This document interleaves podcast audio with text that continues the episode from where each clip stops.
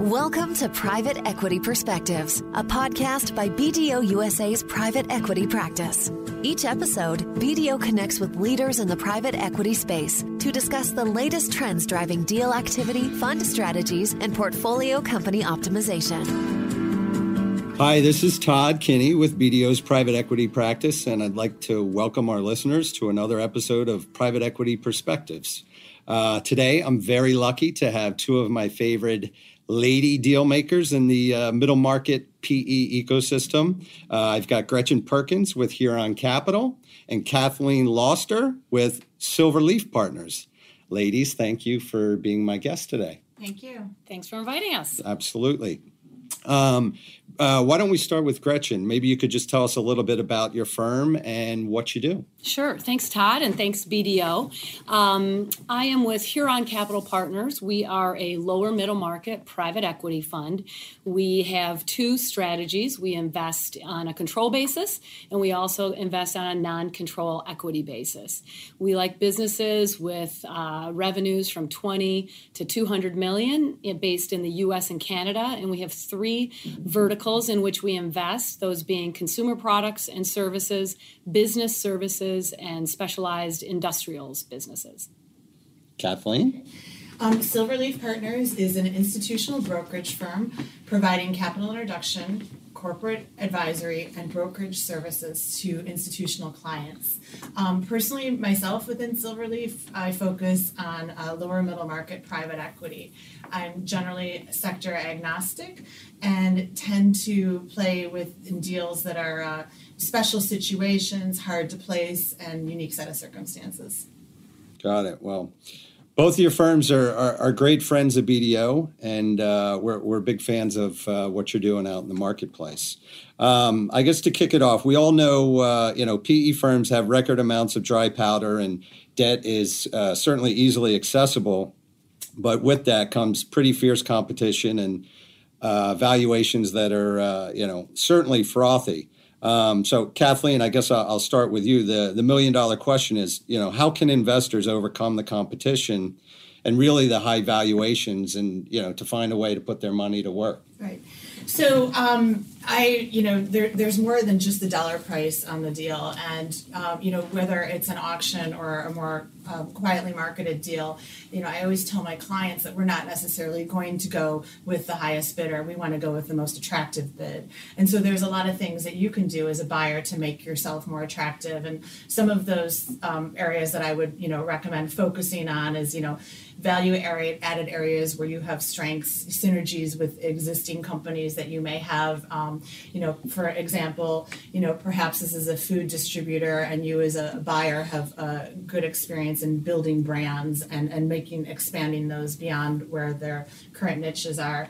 Um, other things that you can look at is uh, structural concerns. So you know, really look at what the what the seller's needs are. You know, do they want to? You know, perhaps you enter initially in a non-controlled position with the idea of growing over time, or there's perhaps it's, it's an outright sale, but there's an opportunity for the seller to participate someone in the upside down the road.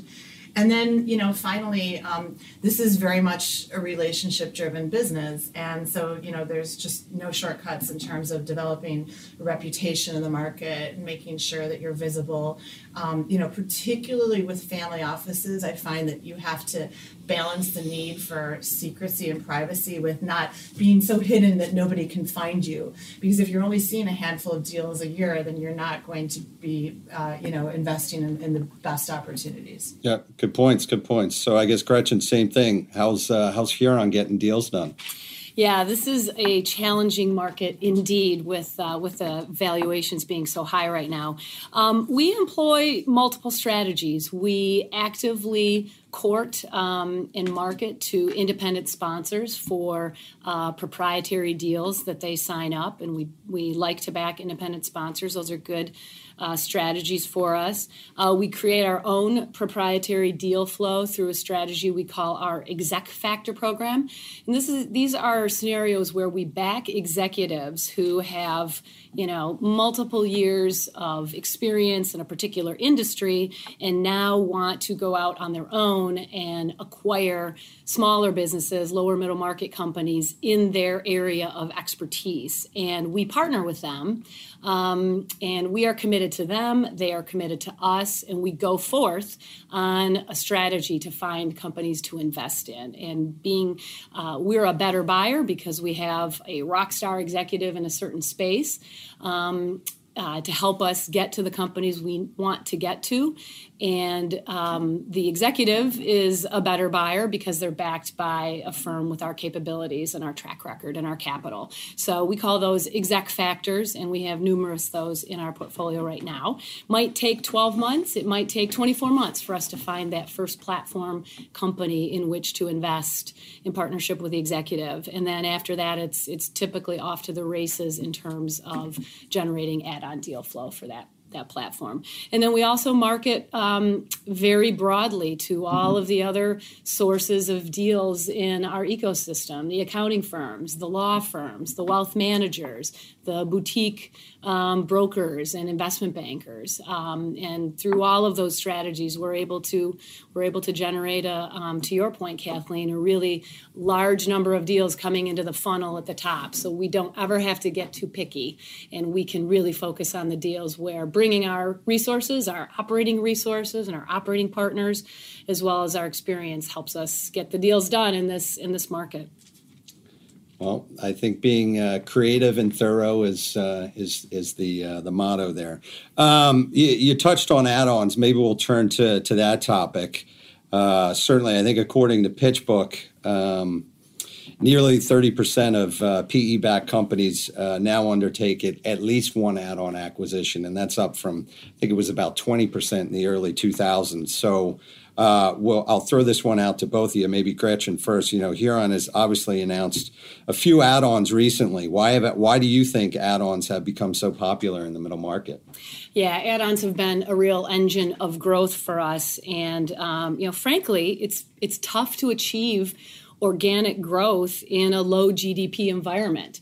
Um, certainly, uh, we're making uh, growth we're accomplishing growth through bringing our operating resources but one of the key principles that we have for shareholder value creation is doing multiple add-on acquisitions and so that's a key focus for us and um, and again it's a it's an ability for us to gener- generate higher than uh, market growth rates because, as I said, it's a challenge to do so just organically based on this economic environment. Sure. I guess, Kathleen, uh, same topic. Uh, have the Silverleaf team noticed uh, an uptick in, in PE add-ons? And um, I guess the, the second part is, you know, are there any specific industries where you're seeing this occur more often? Um, no doubt about it. Um, platform companies are kind of like the new uh, buzzword, I would say. And, um, you know, why is this the case? Well, you know, kind of going back to your previous question, um, it's an opportunity for uh, acquirers to realize synergies with their existing holdings and so therefore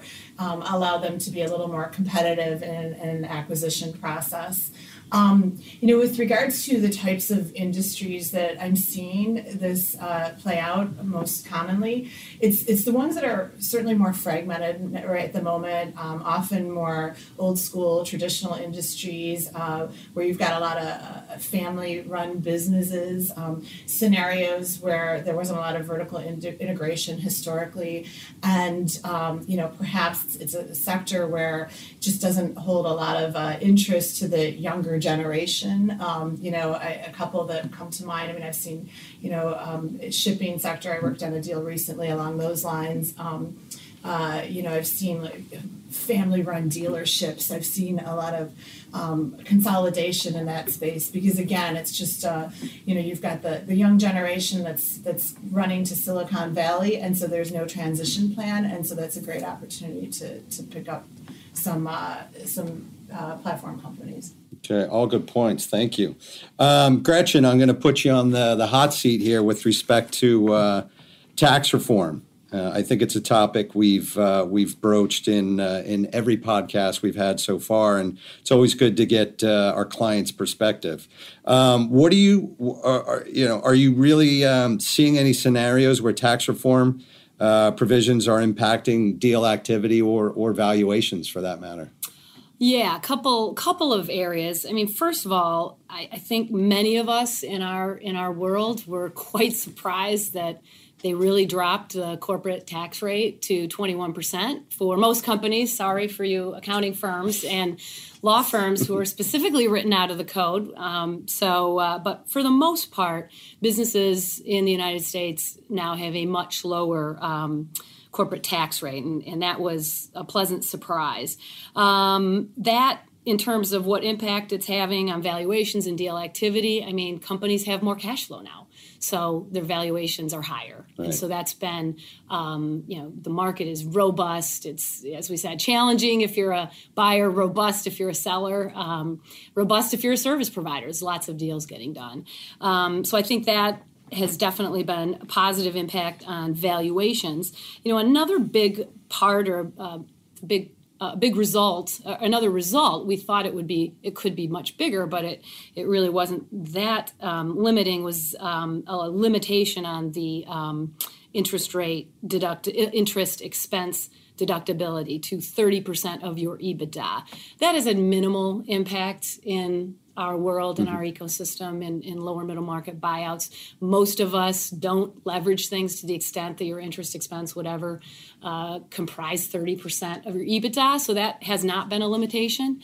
But I think um, this could very well be one of those things that when the downturn comes, whenever that is, uh, there is an unintended consequence of this new provision that once you have companies starting to lose money or profits are profits are dropping, EBITDA is declining, and your interest expense, by definition, if you're in a downturn, is probably going up. Um, you're there is going to be instances where the tax provision, this tax change, has accelerated the decline of a struggling business because at some point the um, in these troubled businesses the 30% limitation will be breached and then that just reduces their cash flow even more. So i'm quite sure that was not intended um, but we all need to be on a watch for that when the downturn comes but otherwise um, i think tax reform has been uh, a positive influence on deal activity our discussion with Gretchen and Kathleen will continue after we take a quick break with BDO's own Karen Baum. Karen is a national partner in BDO's transaction advisory services practice where she acts as an M&A advisor.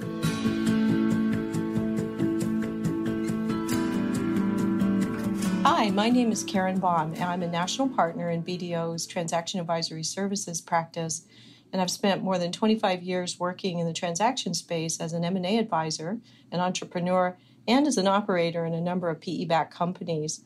And today I'd like to talk to you about two trends that I thought you might find interesting. So, the first trend that we're seeing is that sell side due diligence is becoming more and more popular here in the US, and it's becoming increasingly important as well in the current deal environment. And I'd like to kind of walk through that. So, when you look at the current uh, market context, and there are certainly no surprises here. In fact, if you um, you take a look at PitchBook's latest results, median valuations for deals in the US are continuing to hold at an all time high, um, still averaging at over 10 times EBITDA so far this year. And it's still very attractive for sellers of, of all kinds uh, to continue to get into the market. Along the same lines, we've also seen an uptick in sell side due diligence activity, and that's not just because there's so much more market activity going on right now, but we're really seeing that more sellers are recognizing the benefits of undertaking diligence and are engaging in the process. And in fact, if if it's done well in advance of the transaction or a sale process, not only does it help avoid surprises that might uh, crop up during the course of a deal, but it really does allow the seller to address issues that that typically can help preserve or even enhance the company's value if they're um, addressed early on in the process. In addition, I'd, I'd like to mention that we've had a number of situations where we've identified addbacks uh, in the QofE process that the seller was unaware of that had a significant impact on the pricing of the deal. Um, and in some cases, gave the seller a much stronger negotiating position. So these are all really good reasons at why you'd want to consider doing sell side diligence. Some of the other benefits we've seen as well include a much shorter uh, sales cycle and, and a much more efficient transaction. In fact, as the sell side process really helps avoid the deal from going sideways as a result of unanticipated problems and issues. Not to mention, of course, the amount of time and energy it takes uh, that you have to spend to negotiate through the various issues that crop up. And certainly, if you uh, had dealt with them earlier on, you know it would collapse the uh, the timing of the the sales process itself.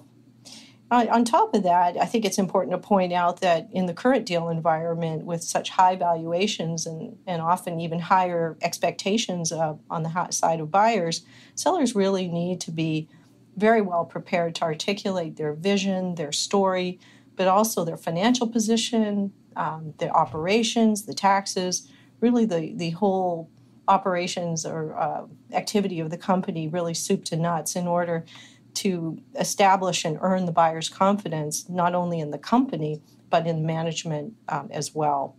So, pretty much like anything else, proper planning and preparation can be one of the most important ingredients, I think, to maximizing the value and ultimately the success of a transaction.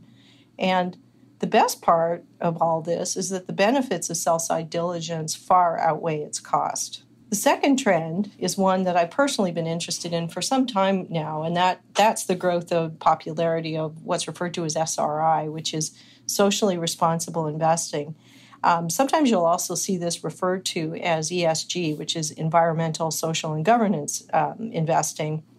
And so I, I, first got invested in SRI a few years ago when I read a book called Megatrends 2010 The Rise of Conscious Capitalism. And the book was written, of course, with the benefit of 2020 hindsight after the whole Enron debacle, you know, back in 2001, that really sent a message, I think, loud and clear about about social responsibility, about ethics and corporate governance, and the, the lack thereof um, can certainly have devastating impacts on corporate reputation and profits.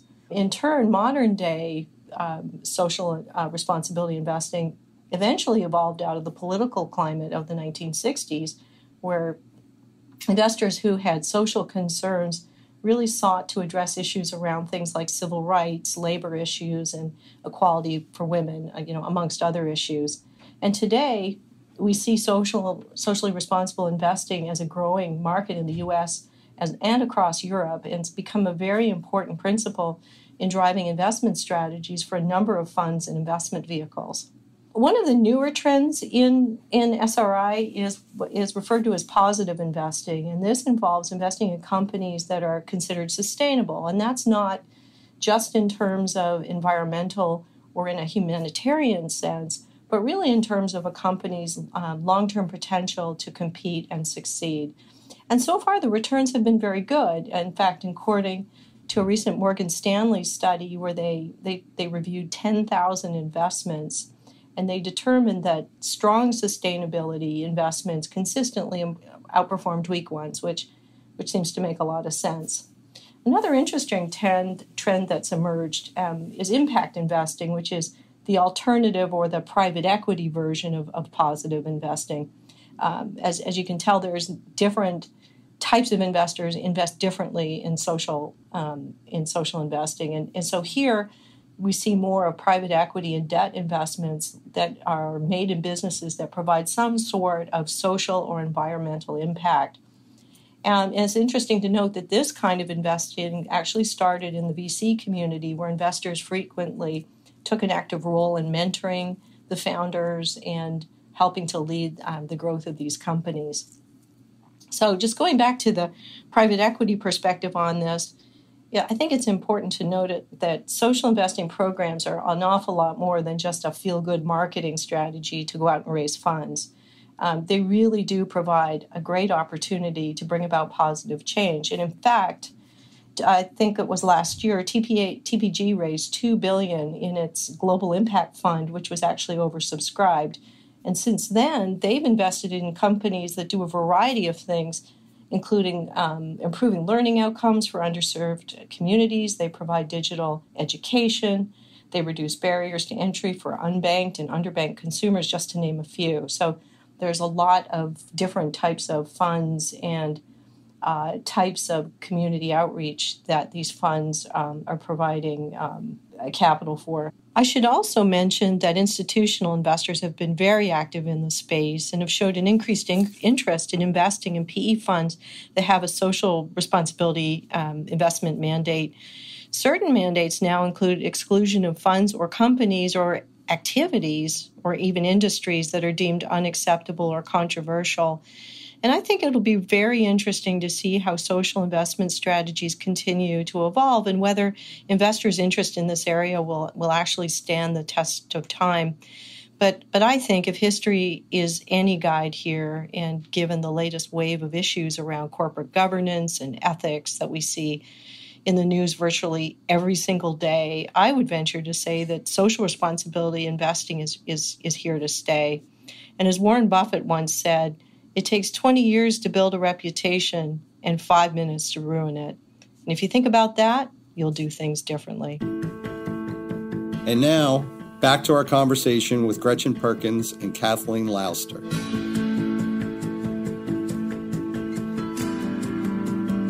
Excellent. In most of our podcasts, we ask our guests to kind of pull out their crystal ball and and and give me uh, your outlook. Let's let's focus on near term for kind of PE deal activity and, and valuations. What are you What are you thinking? So the funny thing is, um, I laugh because I feel like for the last 18 months, I've been hearing everyone say that the downturn is about 18 months out. Right. So here we are, and, and it doesn't look like it's imminent. Um, you know, there's no question we're in a situation now where, you know, as we've discussed, valuations are very high, and at the same time, there's a lot of dry powder out there and a lot of pressure to get deals done because um, you know there's the potential that if if committed capital isn't being used, it's going to be lost by fund managers, and then there's just the the sentiment that you know as long as the music is playing, you have to be at the dance. And um, you know, that being said, you know, we are in the second largest expansionary period in U.S. history, and there's, uh, I would say, the market at this point is expecting we may be in the large longest. Um,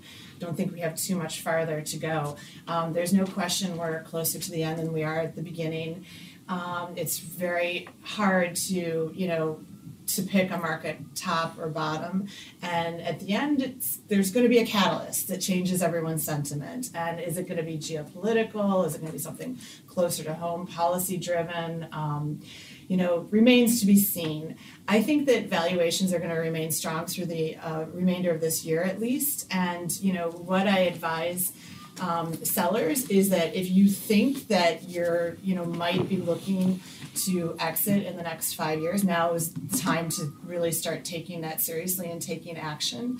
And on the buyer side, you know, just be cautious and try to, if you can, retain retain some uh, dry powder for when the inevitable downturn takes place, because then you'll be in a great position to acquire assets. Yep, good point. Good point.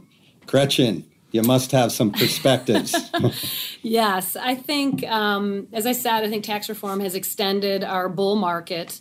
Um, and things are looking rosy for the near term. All the economic uh, indicators are strong.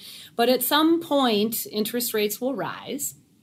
Um, and the current tight labor markets at some point are going to result in higher wages. And costs increasing for businesses will ultimately at some point start pre- putting the brakes on. I completely agree with Kathleen. There will be some catalyst, some, you know, exogenous or not um, event that will that will um, step on the brake firmly.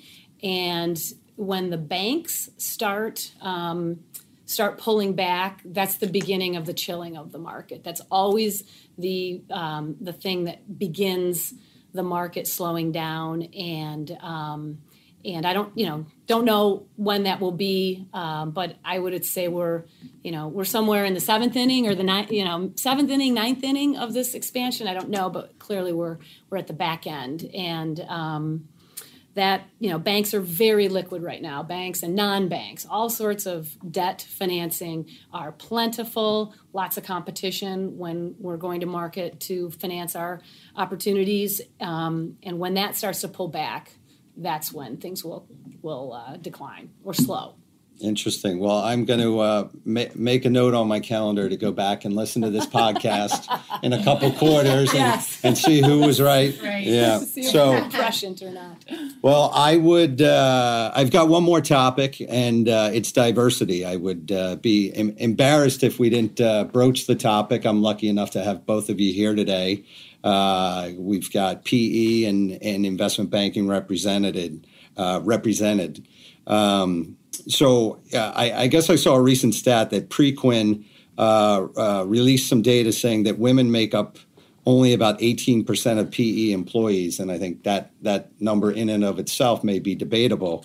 Um, but both of you are, are, are, are certainly highly accomplished professionals. Um, perhaps you can give our listeners um, some insight into uh, the secret of your success. And really, do you have advice for other women seeking to follow your footsteps? Maybe Gretchen, you want to start with this one? Sure. Um, I'm I'm glad to see that number by Preqin is 18%. I anecdotally feel it's 10%. You know, it was 10% when I started in this industry 30 years ago. Feels like 10% now when I go into large meetings or conferences. Um, still feels like 10%. And I think there's I think there's a couple of reasons for that. You know, one is um, you know, women, young women today coming out of top, you know, programs, top schools, they have a lot more choices today. Um, I think that's one of the reasons our industry has not moved the needle um, on increasing um, women representation. I think there's a lot of other opportunities. They can go into many other fields. There's so many more uh, young gunners graduating from top programs who are starting their own companies and they're going the entrepreneurial route, and um, and that's great. Um, for our industry in particular, I think there's you know there's a lot of challenges um, in our industry. In it's a very rigorous place to do to do work. The deal environment has a lot of uh, pressures and a lot of travel, and um, and I think part of it is a lifestyle choice. You know, you either choose to be in this very vibrant uh, environment, working with really smart people and really hard charging executives at companies that you're you know looking at to invest in. And it's and it's fun and it's and it's invigorating. But the downside is that it's a lot of hours and it's a lot of travel. And so i think part of it is a lifestyle choice um, and we need to do a better job as an industry of um, of embracing women and asking them and you know imploring them to just hang in because there's a heavy bailout rate you know after after a young woman starts a family, for instance, because Right. um, there's multiple pressures and it's um, and it's tough. But I think, you know, advice I would give to young women is um, high achievers in this industry can get pretty much all the flexibility they want. You know, but you have to be good. You have to be operating at a high level. Um, folks who you know i always tell young women i've advised numerous young women over the years you know they're maybe they're expecting and you know asking for advice because they know i have millennials and i've somehow made it and my kids are great you know you know how do you how do you balance all this gretchen and i always say just you know you be unapologetic you know when you got to walk out of that office at six o'clock because you got to you know relieve the nanny or pick up the child from daycare just be unapologetic walk out and get back on your computer at night. It's okay if you're walking out and all the guys are still sitting at their cubes because they're going to leave and their night's going to be done at some point probably soon after you frankly. And um, but everybody's going to work hard and if you work hard and if you're a high achiever that is not going to be an issue at all. Where it's a problem is when someone expects that sort of um, accommodation and then doesn't kill it frankly Yeah, yeah. so That's awesome. Thanks. Thanks for your candid thoughts. I think that's very helpful. Kathleen, what are you thinking? Yeah, so um, I also question that 18% statistic. and the only way I could perhaps reconcile that is that, um, you know, at the junior levels, I think that there's been a lot more evening out of the ranks. And if you look at, you know, analysts or, um, you know, et cetera, um, it, it may even be closer to 50 50 or, or somewhere approaching that. It's more, uh, you know, unfortunately and sadly for young women, it's more at the senior levels and they don't have a lot of mentors to look up to because at the senior levels and where Gretchen and I are at meetings, certainly 10% if that. You know, um, so so it's unfortunate because it, it, it does kind of become self perpetuating. You know, Um, the you know the advice that I would give that I always give, and particularly for women, is, is first of all just to to be persistent and um, you know don't be afraid to make mistakes. Everyone does. I mean, when I was younger, I was much more self conscious about that. And now I realize that the mistakes I make is my opportunity to learn. And I've made a few. Don't get don't get me wrong. um, and, and and along the same lines, you know, don't let setbacks destroy you.